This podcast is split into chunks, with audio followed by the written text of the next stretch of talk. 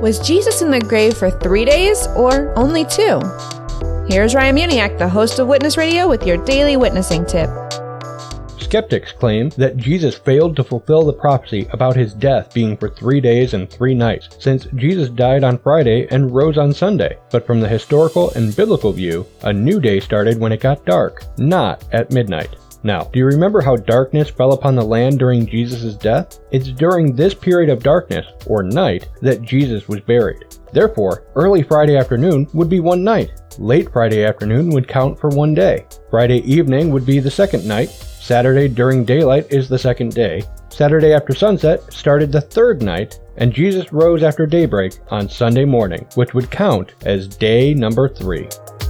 Go to witnesstalkradio.org for more tips on how to share the gospel biblically by listening to real life witnessing encounters. That's witnesstalkradio.org.